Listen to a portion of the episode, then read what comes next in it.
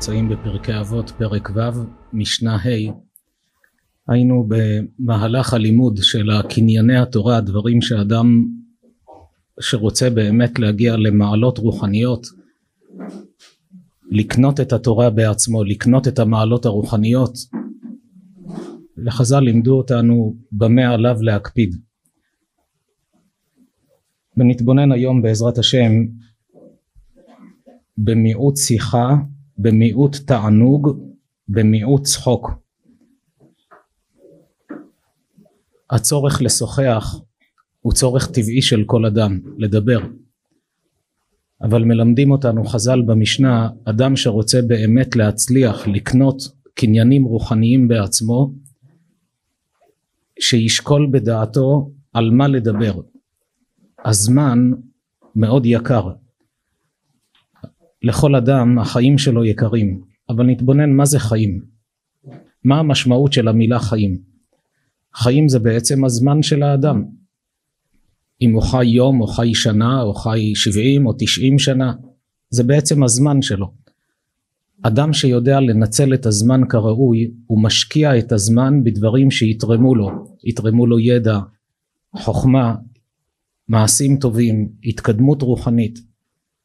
אבל אדם שתאב לדבר דיבורי סרק, ורואים את זה בעולם, שיושבים לפעמים כמה חברים, מדברים דיבורים שלא יוצא מהם שום תועלת, אפילו אם לא מדברים לשון הרע ורכילות, שבדרך כלל כשמדברים דברי הבל גם מגיעים לדבר על אנשים ונכשלים באיסורי לשון הרע.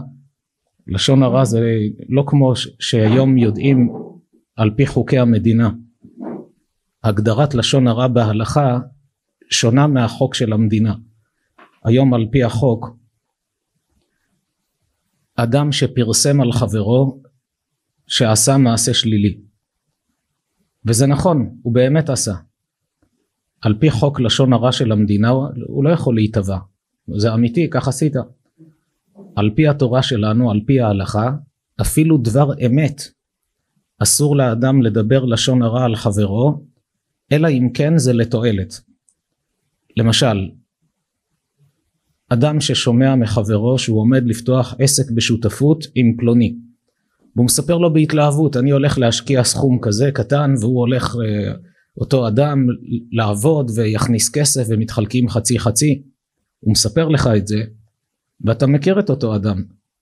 ההוא שאומר לו תשקיע כסף ואני אטפל אתה מכיר אותו שהוא נוכל כבר הפיל כמה בפח לקח להם את הכסף וברח. אז יש בזה לשון הרע לומר לו אל תתעסק איתו אדם הזה נוכל לא רק שאין בזה איסור לשון הרע, זה השבת אבדה. תגיד לו אל תתעסק עם האדם הזה הוא נוכל. זה ששומע לא צריך להאמין לך עד הסוף, אבל לחשוש, חושש לדברים. כלומר, כשאדם מדבר דברים שליליים על חברו וזה לתועלת, מותר לדבר. מתי האיסור לשון הרע חל? כשהאדם מדבר בלי תועלת. יושבים ומרכלים, השכן הזה כך והשכנה הזו כך וזה כך, דיבורים שליליים אומרת התורה לאדם מה אתה מרוויח מהדיבור הזה? וכי יש אדם שאין לו חסרונות? אדם שמדבר על חסרונות שיש לאחרים. בדרך כלל זה נובע מסוג של גאווה כזו כשאדם רוצה להראות את עצמו שהוא מתוקן והוא מושלם והוא נמצא למעלה איך הוא יגדל את עצמו? על ידי שהוא מקטין את כל מי שמסביב. שזה אדם שלילי וזה אדם בעייתי וזה אדם רע וזה כך ו... ואז הוא מרגיש את עצמו שהוא מעל כולם והאמת כל אדם יש לו את החסרונות שלו. לכן אומרת התורה לדבר לשון הרע שלא לתועלת אסור באיסור חמור. יש כמה איסורי תורה בעניין הזה. החפץ חיים מנה רשימה ארוכה של לשון הרע של איסורי תורה שאדם שמדבר לשון הרע. יש אנשים שרגילים לדבר לשון הרע מאוד קשה להם להיגמל מההרגל הזה. אבל אדם שנגמל מההרגל לדבר לשון הרע כשהוא נזכר בימים של פעם הוא לא יכול להאמין על עצמו איך הייתי מסוגל לדבר על אנשים ללא שום תועלת. נתאר לעצמנו באמת חברה כזו שלא מרכלים אחד על השני אפילו לא דברים אמיתיים אם זה לתועלת מדברים אבל לא לתועלת שום דיבור. כמה האקלים החברתי כל כך נעים כל כך נוח שכנים שלא מרכלים ומדברים זה על זה אם לא שיש צורך אמיתי לתועלת חברה שחיים ביחד, קבוצה שלומדים, האקלים כל כך נעים כך גם אפילו אדם שטעה ונכשל במשהו, אם הוא נמצא בחברה שלא מדברים לשון הרע, הוא יודע אני צריך לתקן, אני אשתדל, אבל הוא לא מרגיש נרמס, הוא לא מרגיש מושפל. אבל אדם שחי בחברה שיודע כל מחדל קטן מיד יעשו מזה רעש גדול, כמה האקלים החברתי כל כך קשה במקום כזה. לכן אומרת התורה לאדם שומר פיו ולשונו שומר מצרות נפשו. שלמה המלך אומר מוות וחיים ביד לשון. אבל אפילו אדם שלא מדבר דיבורים שליליים יושב עם קבוצת חברים ובמשך שעות יכולים לדבר על הפוליטיקה. האם יהיו בחירות או לא יהיו בחירות? מה הדעה של זה ומי אשם? אתה ראש הממשלה אתה עכשיו הולך להקים ממשלה. שלוש שעות מהחיים שרפת על מה על דיבור שלא יוצא ממנו שום תועלת. אז איך תתקדם במעלות הרוחניות? איך תדע הלכות? איך תדע מוסר? איך תדע איך להיבנות? השלוש שעות שעתיים האלה כל כך שעות יקרות בפרט בשבת שזה הזמן הכי נפוץ שמתאספים בני משפחה סביב השולחן יש משפחות שכל הדיבורים דיבורים רוחניים דיבורים איכותיים. ויש משפחות יושבים סביב השולחן והכל דיבורי הבל מנתחים את כל הפוליטיקה של השבוע הבן איש חי כותב שהזרימה של הזמן בשבת שונה מזרימת הזמן ביום חול בממד הרוחני של הבריאה.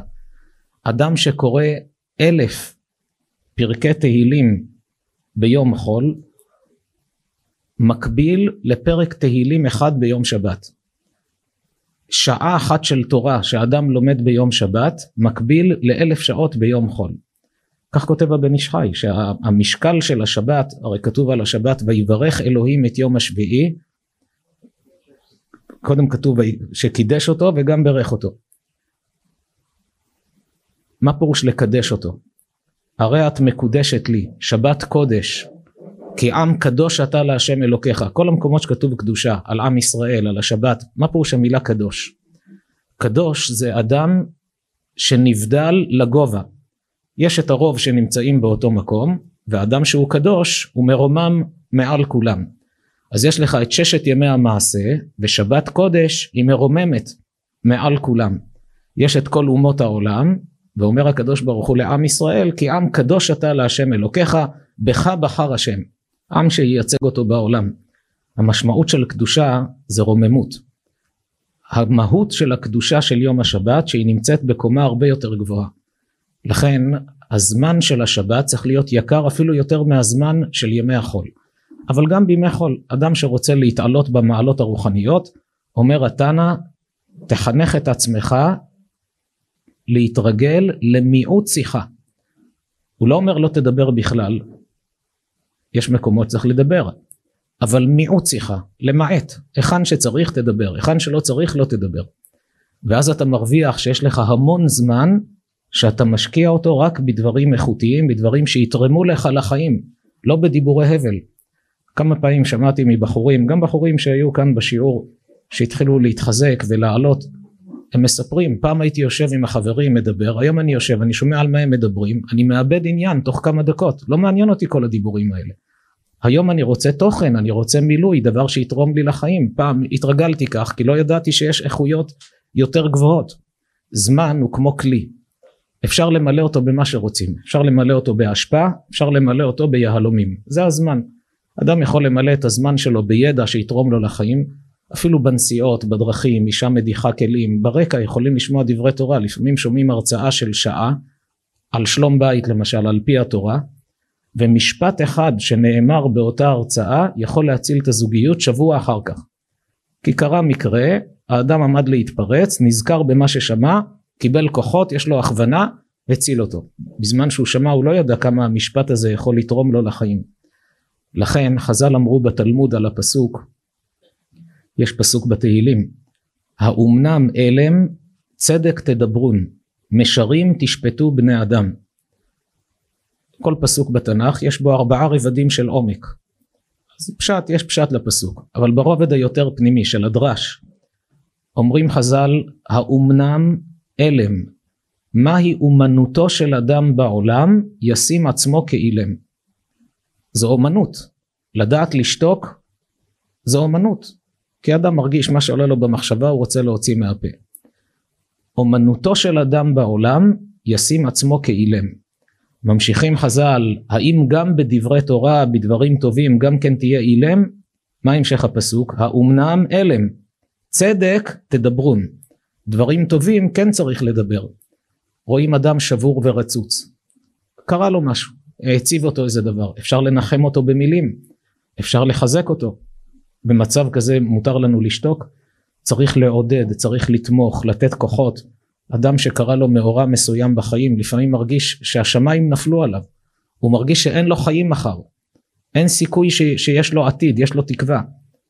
עם קצת מילים של עידוד, של תמיכה, לתת לו איזון, הסתכלות נכונה, מחזירים אותו למסלול. האדם צריך להשתמש בכוח הדיבור שלו כדי להפעיל את הכל לטובה. לכן אומר התנא כאן במיעוט שיחה, לא בביטול שיחה, אלא אתה רוצה לקנות קנייני תורה, תמעט בשיחה, תדבר איפה שצריך, מקומות מיותרים, תוותר. יש מקומות שהאדם עצמו לא זקוק לשיחה המיותרת הזאת, ובכל זאת מצווה לדבר. הגמרא אומרת מסכת קידושין, שהקדוש ברוך הוא נתן לאישה את הצורך לדבר יותר מאשר האיש. כך זה בדרך כלל, יש כאלה זוגות שזה הפוך. אבל בדרך כלל האישה מרגישה צורך לדבר יותר מהאיש ולמה? כי היא נמצאת יותר עם הילדים ובחינוך ילדים צריך שפע של דיבור. אם אישה אומרת לילד, אישה באמצע אפייה מרגישה שחסר לה קמח והיא רוצה לבקש מהילד שילך לסופר ויקנה קמח. איך היא פונה אליו? כמה מילים של חיבה, יוסי חמוד של אמא אני באמצע אפייה, עוד מעט סבא וסבתא יבואו, ואם העוגה לא תהיה מוכנה לא יהיה נעים ונגמר לי הקמח ועוד מילים שהיא יודעת לומר ואני לא יודע לומר עד שהיא מגיעה לזה שהיא מבקשת מהילד שילך לסופר לפני שיסגרו ויקנה קמח. אם זה היה האבא איך היה אומר יוסי רד לסופר תביא קמח. הוא לא יודע לפרט ולהרחיב בחינוך ילדים צריך לדעת להיכנס ללב של הילד לתת לו מוטיבציה שמחה חשק להסביר לו דברים שייכנס לו למודעות האישה נמצאת יותר עם הילדים, הקדוש ברוך הוא נתן לה את כישרון הדיבור. גבר שלא יודע את זה, כשאשתו מתחילה לספר חוויות ולדעתו היא מעריכה בדיבור, הוא יכול לחתוך את המשפטים שלה כמה פעמים באמצע. והיא מבקשת, תן לי לסיים. הוא אומר, אבל כבר אמרת לי אתמול, אני יודע. מה הוא לא מבין? היא יודעת שהיא אמרה לך את זה אתמול. אבל דיבור בין גבר לאישה יש הבדל עצום. גבר מדבר רק כדי להעביר מידע. בעל דיבר עם אשתו עשר דקות. מה צריך לעשות היום, לארגן? נשאל אותו למה דיברת? מה הוא יענה? כדי שהיא תדע, תקשורת, צריך לדבר, להעביר מידע. אצל גברים דיבור נועד נטו להעברת מידע. אצל נשים תקשורת זה כפשוטו. כשאני מדברת עם בעלי אנחנו נקשרים זה בזו וזו בזה סוג של התקשרות לכן אצל אישה גם אם היא יודעת שאתה יודע מה שיש לה לומר אבל היא מתלוננת לא דיברנו היום מספיק. והגבר לא מבין מה לא דיברנו? דיברנו על הכל על מה לא דיברנו? על זה דיברנו ועל זה ויכוח מצוי בין בעל לאישה. מה האמת? שניהם צודקים. הוא צודק שדיברנו על כל מה שצריך לדבר מבחינת העברת מידע. היא צודקת שאני לא מרגישה שהיום היה קשר מספיק חזק בינינו. כי לא דיברנו מספיק לא הרגשתי התקשרות. לכן עצה טובה לגברים כשאתה נמצא בבית ואשתך מדברת איתך תן לה זמן איכות. לא תמיד זה תלוי בכמות אלא זמן איכות. גבר שיושב עם אשתו שעה שלמה והם מדברים נניח שנטו מתוך השעה הם דיברו 40 דקות. אבל כל 5-7 דקות הוא ענה לטלפון והתייחס לנושאים אחרים וצריך לבדוק דברים נתונים שקשורים לעבודה. נטו דיברו 40 דקות בסוף השעה היא מרגישה לא דיברנו בכלל. לעומת זאת אם הוא ידבר איתה רבע שעה אבל רבע שעה הוא רק שלה הטלפון סגור עכשיו אני איתך. נדבר על כל מה שצריך. האישה מרגישה מילוי היא מרגישה את הקשר היא מרגישה את החיבור. אצל אישה דיבור זה תקשורת. לכן כשחז"ל אמרו מיעוט שיחה תמעט בשיחה מיותרת אבל יש מקומות שאדם צריך לדבר אפילו שאתה לא זקוק לזה אבל רעייתך זקוקה לשיחה הזו אז תשקיע בשיחה הזו, תן לה את הסיפוק האמיתי. כי הצורך, כשגבר חותם בכתובה, אני אזון ואפרנס ואכלכל, שם הוא מתחייב לספק את כל צורכי האישה. ולספק את כל הצרכים זה אומר גם פיזית וגם נפשית. וכשאישה מרגישה שהקשר שלה הוא טוב עם בעלה, היא מאושרת, ממילא גם הוא מאושר. עוד עצה לגברים, מה קורה גבר כשבא ואומר אני רוצה לדבר איתה, אבל באמת שאין לי זמן. הימים האלה ממש עמוסים, תקופה מאוד לחוצה בעבודה, ואני יוצא מוקדם וחוזר מאוחר וממש אין לי זמן לדבר. עצה טובה, כשאתה חוזר לבית, תחפש את אשתך בכל החדרים, תקרא לה בשמה, וכשאתה מגיע אליה תתחיל אתה להתלונן. תאמר לה זה ממש לא בסדר שבימים האחרונים לא דיברנו מספיק. אמרת את זה, חסכת שעה של דיבורים. כי ברגע שאתה מראה שאכפת לך לדבר, אז האישה מבינה, הוא רוצה לדבר איתי, אבל יש לו אילוצים. אבל אם אצלה נתפס הדבר כסוג של התחמקות, אין לו סבלנות בשבילי, הוא לא רוצה לשבת איתי, לא רוצה, היא מרגישה פגועה, היא מרגישה נעלבת. ואחד התפקידים של הבעל זה להטות אוזן קשבת, להקשיב ולשוחח. יש עוד נקודה חשובה כשמדברים על שיחה. שלמה המלך היה חכם באדם. בספר משלי הוא אומר, דאגה בלב איש ישכנה. אומרת הגמרא, מה זה ישכנה? יש שהסבירו ישיחנה מדעתו ויש שהסבירו ישיחנה לאחרים.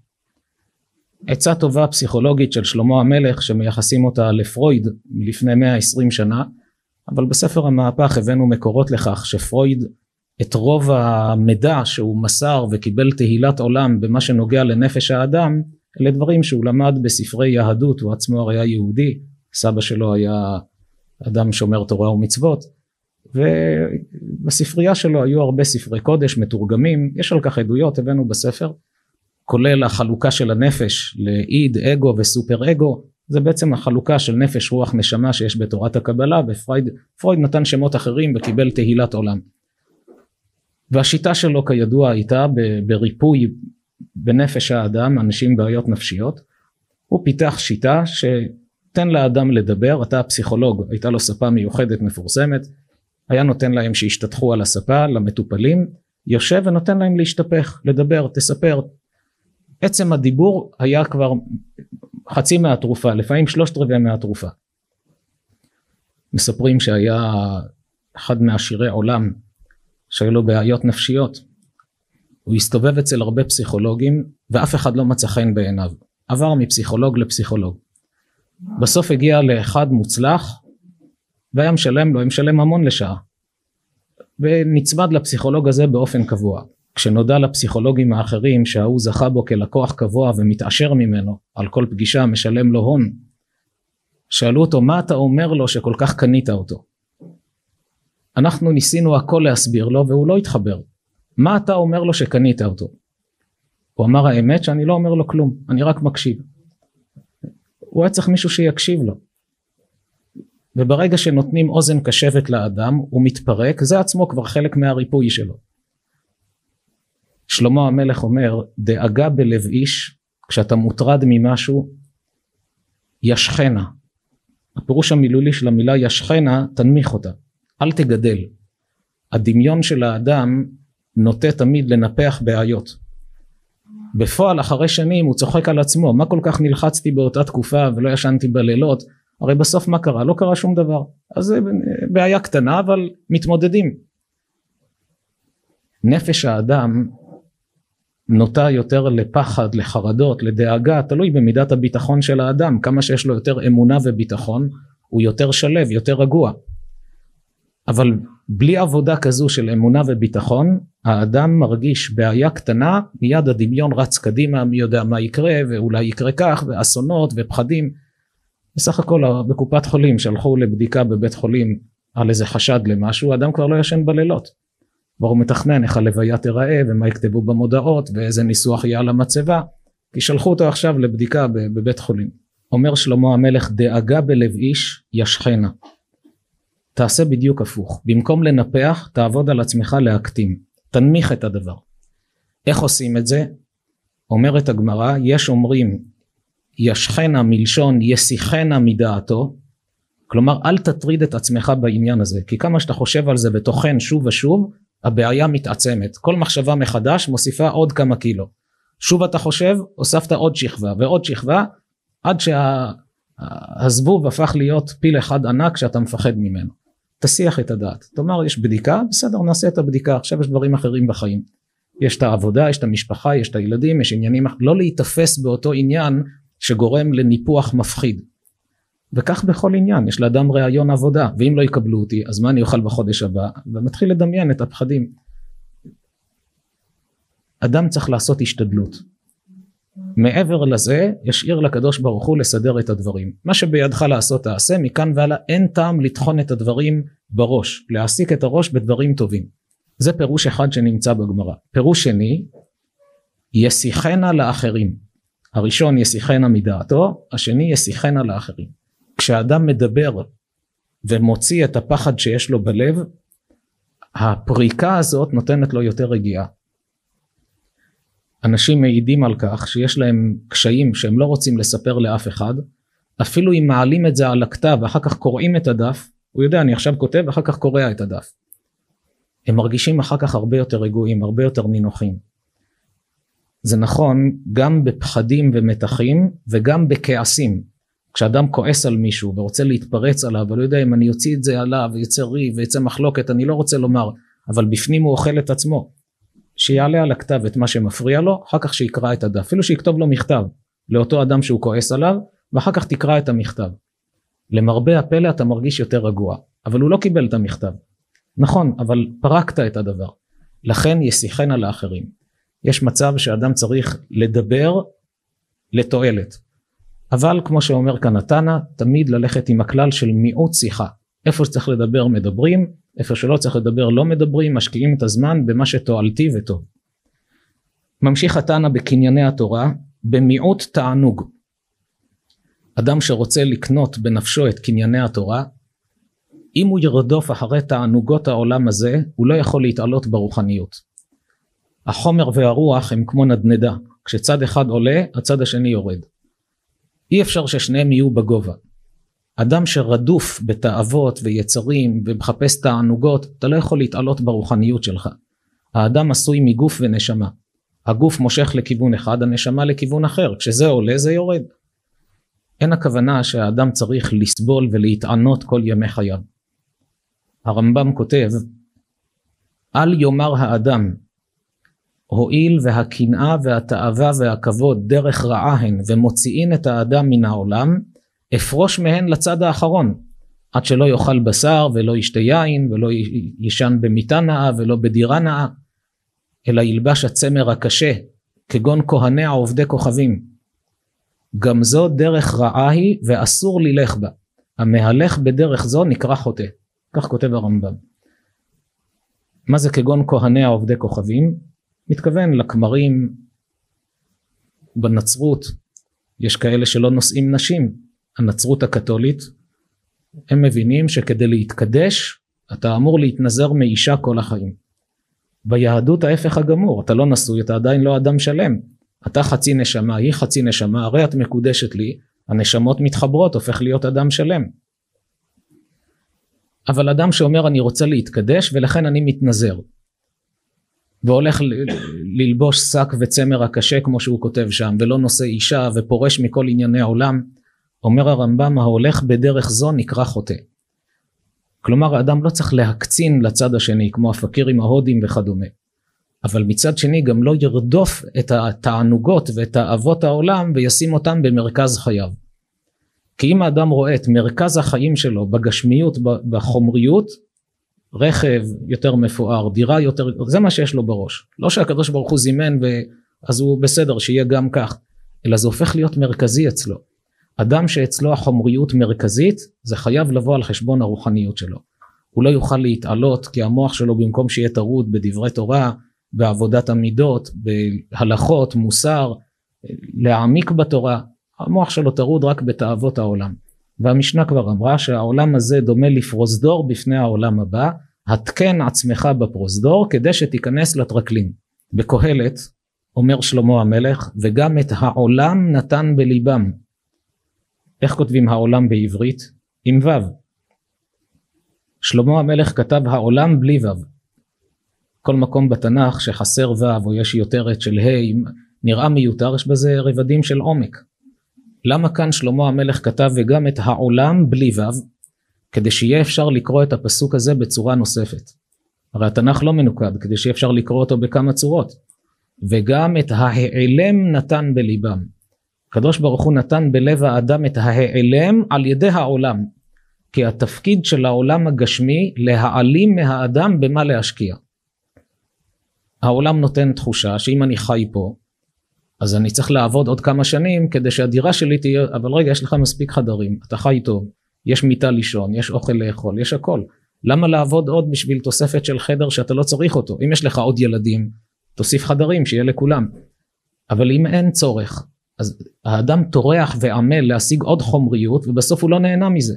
הוא לא משתמש הוא משתמש בקטן ביחס להשקעה הגדולה של הזמן שהוא השקיע באותו עניין לכן אומר התנא אתה רוצה קנייני תורה מיעוט תענוג. תחיה טוב שיהיה לך כל מה שאתה צריך אבל אל תרדוף תענוגות. המעניין הוא שאדם שלוקח את העצה הזו של מיעוט תענוג מגלה שהוא מתענג יותר מאשר לפני כן כשהיה רודף תענוגות. אדם שרודף תענוגות העולם הזה מאוד מאכזב. כמו מים מלוכים. אדם שותה נהיה צמא יותר העולם לא מביא את האדם לרוויה. אז ככל שהוא רודף תענוג כמו שאומר שלמה רודף כסף לא יסבע כסף. כל הזמן רוצה עוד הוא לא מגיע למילוי. אבל אדם ששם בלמים לעצמו יש לי כללים יש לי הפסקות אני לא רודף תענוגות אני רודף רוחניות. אמרו על מרן הרב עובדיה יוסף שהוא היה בעל תאווה. אבל מה הוא היה תאב? ללמוד תורה יש אדם שיש לו תאווה לחומריות, ליצרים, לנשים, לעניינים, יש אדם שלוקח את התאווה הזו, שזה מנוע, מזיז את המנוע הזה לתאווה לתורה. לכן כתוב וזהו גיבור הכובש את יצרו, לא ההורג את יצרו, אלא הכובש את יצרו. הורג אי אפשר להשתמש בו, כובש אתה לוקח אותו, מעביר אותו אליך, ואת המנוע הזה אתה מכניס לעבודת השם, לעבודה הרוחנית, אז יצא לך רק טוב. את היצר הרע לא צריך להרוג, צריך לרתום אותו. יצר הרע זה מנוע גדול, כל יצר. קנאה שיש לאדם, במקום לקנא ברכב של השני, קנאת סופרים תרבה חוכמה. כל, כל תכונה שלילית האדם יכול להפוך אותה לחיובית אם הוא רותם אותה למרכבה של עבודת השם, למרכבה הרוחנית. אז יש לך תאווה, אל תהרוג את התאווה. זה טוב שיש לך תאווה, אבל תאמר לעצמך במקום להתאוות לסרטים מהסוג הזה, במקום להתאוות להסתכלות, אני עכשיו מתאבל לדעת תורה, מתאבל לדעת מוסר, מתאבל להגיע למעלות רוחניות. אז אותו מנוע, ישתמש בו לכיוון חיובי. אומר התנא במיעוט תענוג, אדם גם קונה תורה וגם מרגיש שהוא מתחיל ליהנות יותר בעולם הזה. לא רק מהרוחניות, גם מהגשמיות. אדם שרדוף תאוות, כדי ליהנות ממשהו, הוא צריך להעלות את סף הריגוש. כי הדברים שכולם מתענגים מהם כבר לא מענגים אותו, הוא עבר את זה מזמן. זה כמו אדם שהוא רעב, אדם רעב יכול ליהנות. אדם שבע לא יכול ליהנות מהאוכל. תביא לו אוכל הכי טעים. אבל הוא שבע, הוא לא יכול ליהנות מזה. כדי ליהנות צריך להרגיש צורך, להרגיש רעב. שזה אחד הסודות של המצוות שבתורה שמאפשרות לאדם ליהנות בעולם הזה יותר ממי שלא שומר תורה ומצוות. וזה דבר שרואים את זה. רואים את המציאות, אנשים שנוסעים בשבת, לא הולכים לעבודה, לא פותחים את החנות, אבל נוסעים, הולכים לטייל. כשמגיע יום רביעי חמישי, אתה לא רואה אותו מתגעגע לשבת ומצפה לשבת, כמו אותו אדם ששומר שבת כהלכה והוא לא נוסע ורק בית כנסת, קידוש, סעודה, משפחה. לכאורה זה שנוסע צריך ליהנות יותר מהשבת. רואים שבדיוק הפוך. האדם ששומר שבת כהלכה נהנה הרבה יותר. כי כל השבוע יש לו את כל מה שאסור לעשות בשבת מותר לעשות ביום חול. מה שאסור בשבת בגלל שבת ביום חול מותר לעשות. לדבר בטלפון לנסוע להדליק. מגיע שבת הפסקה. הטלפון סגור, שעון שבת מקבל מדליק את האור, משנים את ההרגלים של כל השבוע, מתנתקים מכל העניינים האלה ועוברים לאטמוספירה אחרת, לרמה אחרת. לאיחוד המשפחה, לבית כנסת, לשירים, לשלוות נפש, מנוחה, כמו מדיטציה כזו. מוצאי שבת, מדליקים את האור, יוצאים עם עוצמות לכל השבוע אחרי ההבדלה.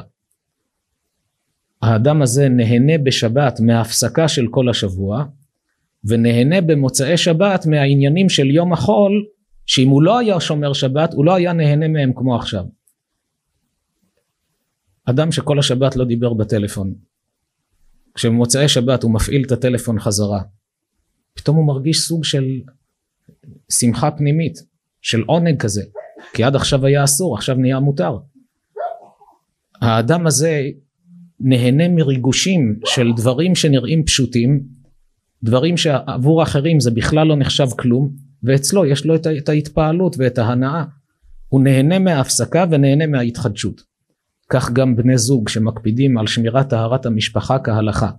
יש את המקווה בכל חודש, ובימים של האיסור אז יש שומרים על גדרי ההלכה שאין אפילו לחיצת יד ביניהם. מבחינה רגשית ודאי שהקשר מתעצם ומתחדש ויש תמיכה הדדית אבל לא במגע. אומרת הגמרא במסכת נידה כשהיא חוזרת מהמקווה חביבה על בעלה כשעת כניסתה לחופה. דווקא ההפסקה של השמירה כהלכה גורמת להתחדשות, לריגושים חדשים. זאת אומרת אם ניקח זוג ששמר טהרת המשפחה כהלכה וזוג שלא שמר, הגיעו שניהם לסוף החיים, שניהם היום בגיל 90. ונבדוק מי נהנה מהקשר הזוגי שביניהם יותר, נגלה שהזוג ששמר נהנה יותר. הזוג שלא שמר מרוב כמות איבד את האיכות, כבר אין להם טעם אחד בשני. הזוג ששמר, ההפסקה גורמת להתחדשות. לכן המיעוט תענוג שאומר כאן התנא גם עוזר לאדם להתעלות ברוחניות וגם את העולם הזה הוא לא מפסיד. כי כנגד ההקרבה של המיעוט תענוג, כשיש תענוג הוא כבר נהנה ברמות שונות לחלוטין. ממשיכה המשנה במיעוט צחוק. אדם שרוצה לקנות קנייני תורה ימעט בשחוק. נסביר קצת מה העניין הזה של השחוק שכתוב כאן, שהיום קוראים לזה צחוק. ראשית, כתוב כאן במיעוט, כלומר מדי פעם כן צריך להתבדח ולשמוח. יש בגמרא דבר מעניין, עצה טובה למורים, למורות. הגמרא אומרת שרבה, אחד מגדולי האמוראים, בתחילת כל שיעור היה מתחיל במילתא דבדיחותא ואחר כך היה מתעטף ברצינות ומתחיל את השיעור. כלומר תחילת כל שיעור, הוא גם היה רב כזה גדול שהייתה יראה כזו, התלמידים היו באים, היה להם יראת כבוד מהרב, אחד מגדולי הדור, היה להם יראת כבוד. אז היה קודם כל מתחיל במילתא דבדיחותא, ספר איזה בדיחה שתהיה אווירה נעימה בתלמידים, אחר כך היה מרצין ומתחיל את השיעור. כי המילתא דבדיחותא הזה היה גורם לאווירה נעימה, לשחרור, והשחרור הזה אחר כך נותן יותר ריכוז בלימוד. צריך לדעת את האיזון הנכון, שלא יהיה קלות ראש אצל התלמידים שלומדים, אבל רואים שמיעוט צחוק זה טוב, לא להיות רציני יותר מדי. אדם צריך גם לדעת, לחייך, לשמוח. אבל ניכנס קצת לעומק על פי דברי המקובלים, בשאלה שלא כל כך שמים לב אליה, אבל חכמי הקבלה עומדים על העומק של העניין הזה של הצחוק. אדם שהתבונן, אחד הדברים שהם ייחודיים לבני אדם ואין אותם בבעלי חיים זה הצחוק. אנחנו רואים, גם בעלי חיים רואים. אנחנו הולכים, גם הם הולכים. אנחנו אוכלים, גם הם אוכלים. אבל מימינו לא ראינו פרה צוחקת. אפילו כשקורה מאורע מצחיק בסביבה, היא לא מחייכת. בעולם בעלי חיים אין צחוק, ואצל בני אדם יש צחוק. מה זה הצחוק הזה? שהוא אופייני רק לבני אדם. התרגלנו לזה, אבל מאיפה זה נובע? יש מחקרים פסיכולוגיים שמנסים לפצח את החידה הזאת. למה כשאדם שומע בדיחה או רואה מאורע בלתי צפוי הוא פורץ בצחוק. השפתיים זזות לצדדים, משמיע קולות ותלוי בעוצמה של הדברים. מה זה? מאיפה זה נובע? על פי תורת הסוד יש בזה עומק גדול. הצחוק היא תכונה שהיא לא שייכת לעולם בעלי החיים ולא לעולם הטבע. זו תכונה אלוקית. כתוב בפסוק יושב בשמיים משחק. מה הכוונה יושב בשמיים משחק? הקדוש ברוך הוא מלוא כל הארץ כבודו ואינו גוף ולא דמות הגוף. אין הכוונה שיש לו פה שמתחיל לצחוק. אלא הכוונה מה שאצלנו מתפרש כצחוק יושב בשמיים משחק. מתי? כל אדם יבחן את עצמו מתי הוא צוחק. שומע סיפור הוא רציני, כשאדם שומע בדיחה הוא מקשיב ברצינות. ברגע שהבדיחה מקבלת תפנית שהוא לא חשב עליה, פתאום הוא צוחק. מתי יושב בשמיים משחק? אומרים חז"ל, כשהמן הכין את העץ לתלות את מרדכי, יושב בשמיים משחק. למה? הוא מסתכל עליו ואומר נו תכין את העץ חזק עם הבטון כדי שהוא יתעלה עליו. הוא מכין את העץ כדי לתלות את מרדכי והוא לא קולט שהוא מכין את זה לעצמו ויאמר המלך תלו עליו. כלומר האדם יש לו מהלך מסוים כשיש בעולם תפנית לכיוון שהוא לא חשב עליו יושב בשמיים משחק. כך גם פרעה כשפרעה ציווה כל הבן הילוד היאורה תשליכוהו למה הוא ציווה? אמרו לו החוזים בכוכבים ההצטגנינים שלו האסטרולוגים אמרו לו היום נולד מושיעם של ישראל והוא עתיד ללקוט במים. אמרו לפי הכוכבים רואים היום נולד מי שיש לו עם של עבדים מיליונים הוא לא רוצה לוותר עליהם. היו 600 אלף גברים חוץ מנשים וילדים. הוא לא רוצה לוותר עליהם ואמרו לו על פי הכוכבים היום נולד האדם שייקח לך את כל עם העבדים הזה יוצאים ממצרים. שאתם יודעים שהפירמידות שבמצרים יוסף בן מתתיהו חי לפני אלפיים שנה בספר יוסיפון כותב שאת הפירמידות האלה בנו אבותינו. כל פירמידה עשויה ממיליונים של לבנים שעשויים מיתית. עד היום רואים את הלבנים האלה מיליונים של לבנים כל פירמידה וכותב יוסיפון שאת זה בנו אבותינו. לחוקרים יש דיונים מי בנה את הפירמידות? גם מספרים שכשסאדאת הגיע לישראל הנשיא המצרי וקיבלו אותו כאן בשמחה גדולה אחר כך היה ביקור גומלין שראש הממשלה הישראלי בגין טס למצרים וביקר אותו שם והוא עשה לו סיור מעל כל הפירמידות. הראה לו פה סכר אסואן פה הנילוס כשעברו מעל הפירמידות אז סאדאת אמר לבגין יש כאן אחד מפלאי תבל כל שנה באים לכאן מיליוני תיירים לראות את הפירמידות. אומרים שבגין הציץ מהחלון ואמר לו כן עבודה עברית מחזיקה הרבה שנים. וסאדאת התווכח איתו שזה לא עבודה עברית ובגין עמד על שלו. אצלנו במקורות כתוב שאת הפירמידות בנו אבותינו במצרים. יש לזה גם הוכחות. בספר ארכיאולוגיה תנכית הבאנו את, ה, את הדברים המעניינים שנמצאו שם. על כל פנים פרעה ציווה כל הבן הילוד היאורה תשליכוהו כדי להתפטר ממשה רבנו. הוא לא ידע מי זה אבל הוא רצה להתפטר ממי שיושיע את עם ישראל. בעקבות הגזרה הזו מה עשתה אמו של משה? שמה אותו בתיבה ביאור. בת פרעה בתיה ירדה לרחוץ ביאור. ראתה תיבה והנה תינוק בוכה. אמרה מילדי העברים זה. רצתה שמישהו יניק אותו הוא בוכה הוא רעב. מרים אחותו עמדה שם אמרה לה אלך ואקרא לך אישה מנקת מן העבריות. היא לא ידעה שזו אחותו. חשבה סתם נערה עומדת שם. אמרה בסדר תביא הרי הרבה יהודיות היה להם חלב ואין ילדים הרגו להם את הילדים. הלכה מרים קראה לאימו של, של משה ובתיה אומרת לה תניקי אותו ואני אשלם שכרך. זאת אומרת פרעה גזר את הגזרה כדי להרוג אותו. בסוף הוא שילם לאימא שלו שתניק אותו והילד הזה גדל בבית פרעה ומשם הוא יצא כדי לגאול את ישראל. יושב בשמיים משחק. אתה חושב על מסלול אחד? לי יש תפנית לכיוון אחר. זאת אומרת הבסיס של הצחוק שמוטבע באדם שכשהמוח שלו עובד על פי מסלול וברור לו שזה יוביל לכיוון מסוים פתאום הוא רואה תפנית שהוא לא חשב עליה רואים אדם מכובד עורך דין הולך פתאום החליק בבוץ יש אנשים עומדים צוחקים מה מצחיק הבן אדם נפל בבוץ אבל לא ציפינו לא ציפינו שהאדם המכובד הזה פתאום יחליק. כשיש תפנית, האדם מרגיש צורך לצחוק. אומרים חכמי הקבלה, ופה הנקודה המרכזית, אתה יודע למה? למה הקדוש ברוך הוא הטביע באדם את הצחוק? כדי שתזכור גם בזמנים הכי קשים שיש לך בחיים, שאצל בורא עולם יכולה להיות תפנית מזווית שלא חשבת עליה. כשצוחקים מבדיחה זה צריך להזכיר לאדם גם כשיש לי צרות יכולה להיות תפנית של כמו עכשיו בבדיחה לא חשבתי על התפנית הזאת ותראה איך הקדוש ברוך הוא איך הסיפור הזה לאיפה זה הוביל הצחוק נועד לתת כוח לאדם להתמודד עם כל מצב. לדעת היפלא מהשם דבר. שרה מתבשרת שייוולד לה בן.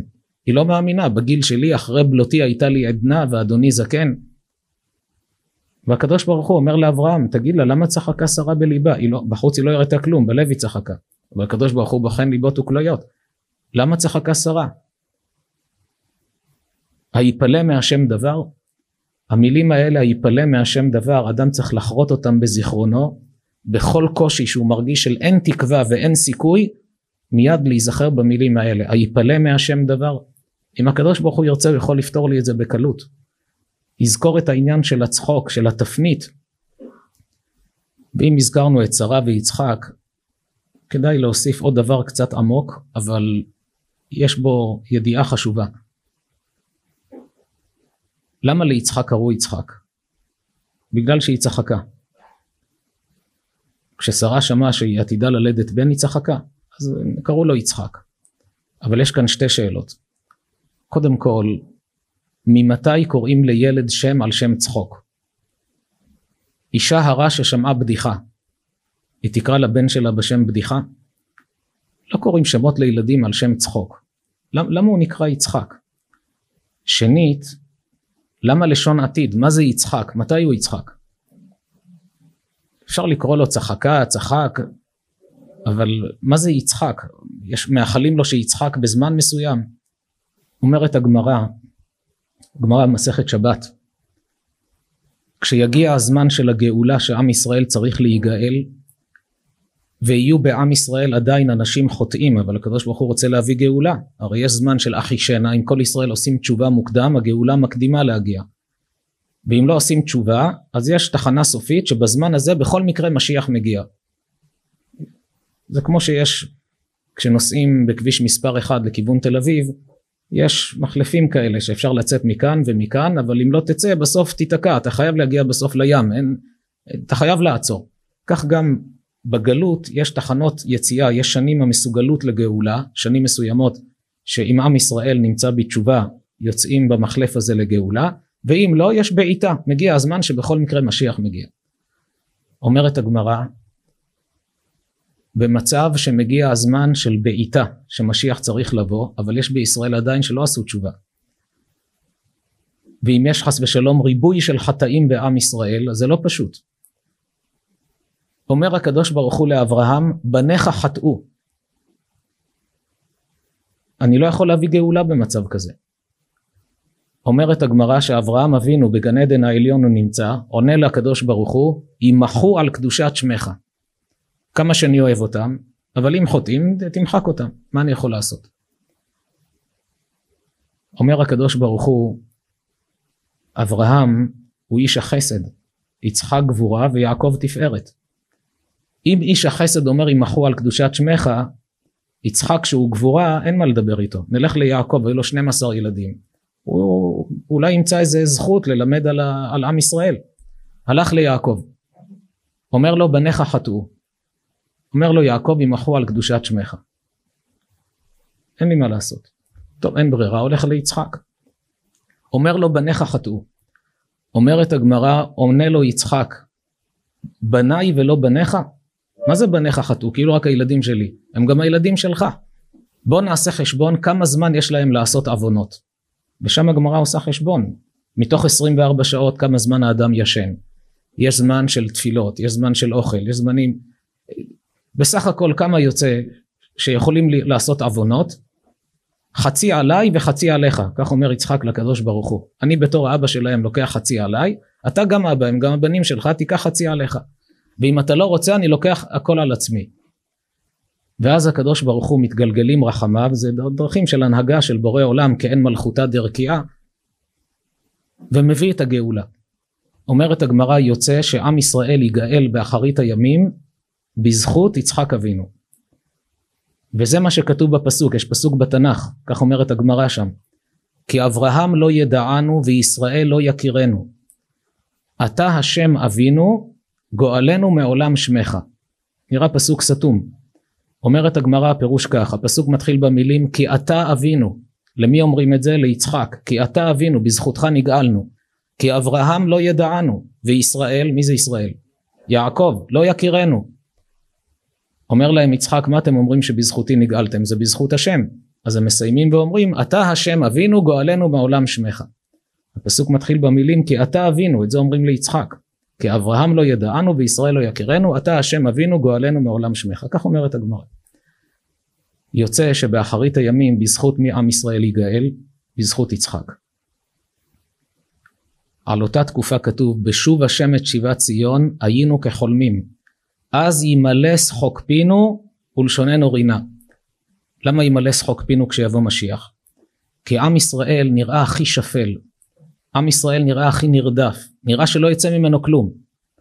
בסופו של דבר מה יצא מעם ישראל? המלך המשיח שמולך על כל העולם. אבן מה עשו הבונים הייתה לראש פינה. זה נקרא תפנית. כולם מצפים היום שעם ישראל אה, הולך לכיוון שעם כזה קטן אין לו תקווה אין לו סיכוי כולם שונאים אותו כולם רוצים להשמיד אותו. כשמגיע זמן הגאולה כולם רואים שחלה פה תפנית חדה שלא ציפינו. אז ימלא שחוק פינו ומי יצחק איתנו? יצחק אבינו לכן הוא נקרא בשם יצחק לשון יצחק לעתיד מתי יצחק? אז ימלא שחוק פינו אז הוא יצחק איתנו בזמן שהגאולה תהיה בזכותו לכן בליל הסדר יש לנו שלוש מצות מצה עליונה כנגד אברהם מצה אמצעית כנגד יצחק מצה שלישית כנגד יעקב איזה מצה אנחנו חוצים? אמצעית של יצחק שאמר חצי עליי חצי עליך. זה על יצחק אבינו. לכן גם יחץ במילה יצחק איפה חותכים את המצה? ביחץ. במילה יצחק יש יחץ ונשאר קוף שזה קודשא בריחו שזה חצי עליי חצי עליך זה סודות גדולים בכל דבר שעושים בעניין.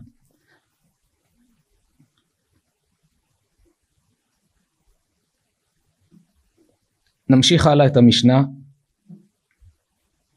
במיעוט דרך ארץ.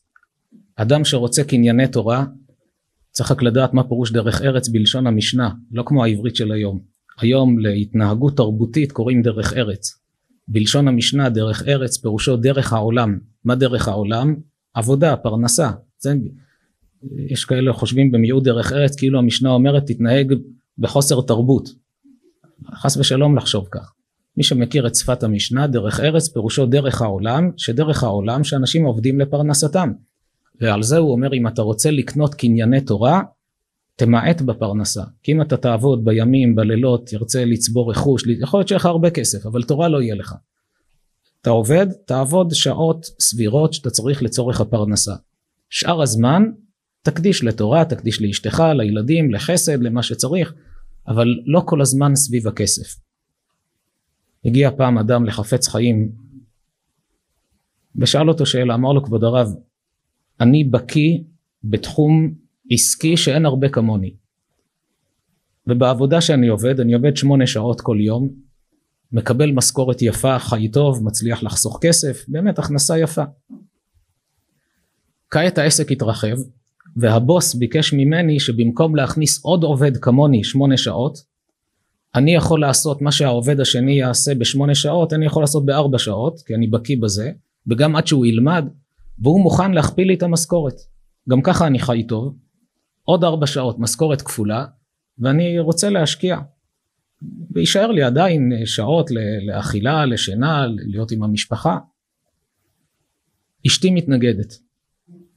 ואמרנו שמה שהרב יגיד אנחנו עושים אשתי לא מוכנה בשום אופן היא אומרת זה יבוא על חשבון השיעור תורה שיש לי כל יום זה יבוא על חשבון אה, דברים אחרים ואנחנו גם ככה חיים היא לא מסכימה בשום אופן כבר כמה שבועות אנחנו מתווכחים והחלטנו שהרב יכריע עושים דעת תורה עשה לך רב חפץ חיים גדול הדור מה שהרב יכריע אנחנו נעשה. רק הוא אומר לו לפני שהרב עונה לי אני רוצה רק שהרב ידע שאת החומש אני אתן לישיבה של הרב. מעשרות כפול שתיים אני רוצה לתרום לישיבה של הרב. חפץ חיים היה איש אמת אי אפשר לקנות אותו בדברים כאלה. אמר לו החפץ חיים אשתך צודקת. אתה צריך גם שיהיה לך לימוד תורה כל יום. נכון שאתה יכול לעשות הרבה כסף אבל העולם הזה דומה לפרוס דור. אם לא היה לך מה לאכול תעבוד 12 שעות. אבל אתה חי טוב. אז מה, מה הטעם בזה? תשקיע ברוחניות. היה קשה לו לשמוע את התשובה מנסה ללחוץ על הרב על כבוד הרב אני אעשה בזה הרבה מצוות הרבה צדקות לישיבה של כבודו ישיבות אחרות אני אתן לעניים. אמר לו זה יפה שאתה רוצה לעשות מצוות אבל חלק ממידת הביטחון שאדם עושה השתדלות סבירה ובוטח בהשם שאם הוא רוצה להעשיר אותי יש לו את הדרכים שלו. אם אין לך ברירה אז אתה עובד אבל אם אתה יכול להקדיש זמן השאר כבר בידי שמיים כמה שהרב מנסה להסביר לו ראה שהוא לא קולט ממשיך להתווכח. אמר לו הרב אספר לך סיפור ותבין למה אתה דומה. היה מוזג אחד בבית מזיגה. היום אין עבודה כזאת אבל פעם לא היה כמו היום קונים בקבוקים מוכנים. היה בית מזיגה אנשים באים עם הכד מהבית באים למוכר אני רוצה חמש ליטר שמן אני רוצה חמש ליטר יין. והוא מוזג לו מהחביות ומוכר. כל אחד בא עם הכלים מהבית היה מוכר אחד בבית מזיגה שאשתו הייתה בטוחה שהיא חכמה גדולה יותר ממנו ויום אחד אמרה לו אם אתה לא מתנגד אני רוצה לבוא איתך לעסק כדי שנוכל לחשוב על רעיונות אני אתן לך כמה עצות איך להרוויח הרבה יותר מהיום. אתה מוכן? בעל האדם ענה ואין לי שום בעיה. תבוא אם יש לך עצות להתייעל למה לא? נרוויח הרבה כסף מצוין. באה אשתו לחנות מבוקר עד ערב עם דף ועט לא מדברת רק רושמת נתונים. בערב היא אמרה לו יש לי רעיון גאוני שההכנסה שלנו תהיה פי שלוש כל חודש. בעלה שמח שמחה גדולה. אדרבה. אמר לו תראה אני רשמתי כל פעם שמכרת מהחבית לקחת חבית חדשה פתחת את הברז רשמתי כמה אתה נותן לכל אחד. זה שלוש ליטר או חמש ליטר זה שבע ליטר. עד שהחבית התרוקנה שלושים וחמש ליטר כלומר מהברז הזה יצאו שלושים וחמישה ליטרים. עכשיו תשמע לעצה שלי. כדי להרוויח פי שלוש מהיום כל חבית שאתה מוציא תכניס עוד שני ברזים. אם מכל ברז יוצא לך כמות כזו של ליטרים כפול שלוש אתה מרוויח פי שלוש. אמר לבעלה את בטוחה שאת חכמה? מה שיש בחבית זה מה שיצא מה זה משנה ברז אחד או שלושה ברזים סתם להוסיף עבודה אמר לו החפץ חיים אתה בדיוק כמו אותה אישה. הוא חייך אמר לו אתה בדיוק כמו אותה אישה. הקדוש ברוך הוא קובע לאדם בראש השנה זו החבית של הפרנסה שאתה צריך לקבל. השתדלות אתה חייב לעשות. יש קללה בזיעת אפיך תאכל לחם בלי השתדלות לא תקבל. אבל להגזים בהשתדלות אין עניין להדר בקללות. במצוות צריך להדר. אבל הקללה הזאת של בזיעת אפיך אתה לא צריך להדר. אתה ברוך השם יש לך ברז מוציא. אם השם רוצה לתת לך מיליונים הוא ייתן מהברז הזה יש לו עוד דרכים לתת לך. אבל להוסיף עוד השתדלויות להוסיף עוד שעות יבוא על חשבון שיעורי תורה על חשבון דברים אחרים אין שום טעם בדבר. לכן אומרים חז"ל אדם שרוצה לקנות קנייני תורה לא יהיה רדוף אחר הכסף מרבה נכסים מרבה דאגה. אוהב כסף לא יסבע כסף אומר שלמה. אלא ידע לחיות לפי מה שצריך יעבוד לפי הצורך ויבטח בהשם שאם מגיע לו יותר ייתן לו הקניין הבא בערך אפיים מידת הסבלנות אבל הזמן הגיע אז אנחנו נעצור כאן ובעזרת השם בשיעור הבא נעסוק בעניין הזה. נסיים בברכה לכל הציבור שנמצא כאן לכל הצופים בכל מקום שהם שהדברי תורה יהיה להצלחת כולם ולשמירת עם ישראל וחיילי ישראל בכל מקום שהם לבריאות איתנה פרנסה טובה זיווגים הגונים שנזכה במהרה לגאולה שלמה אמן ואמן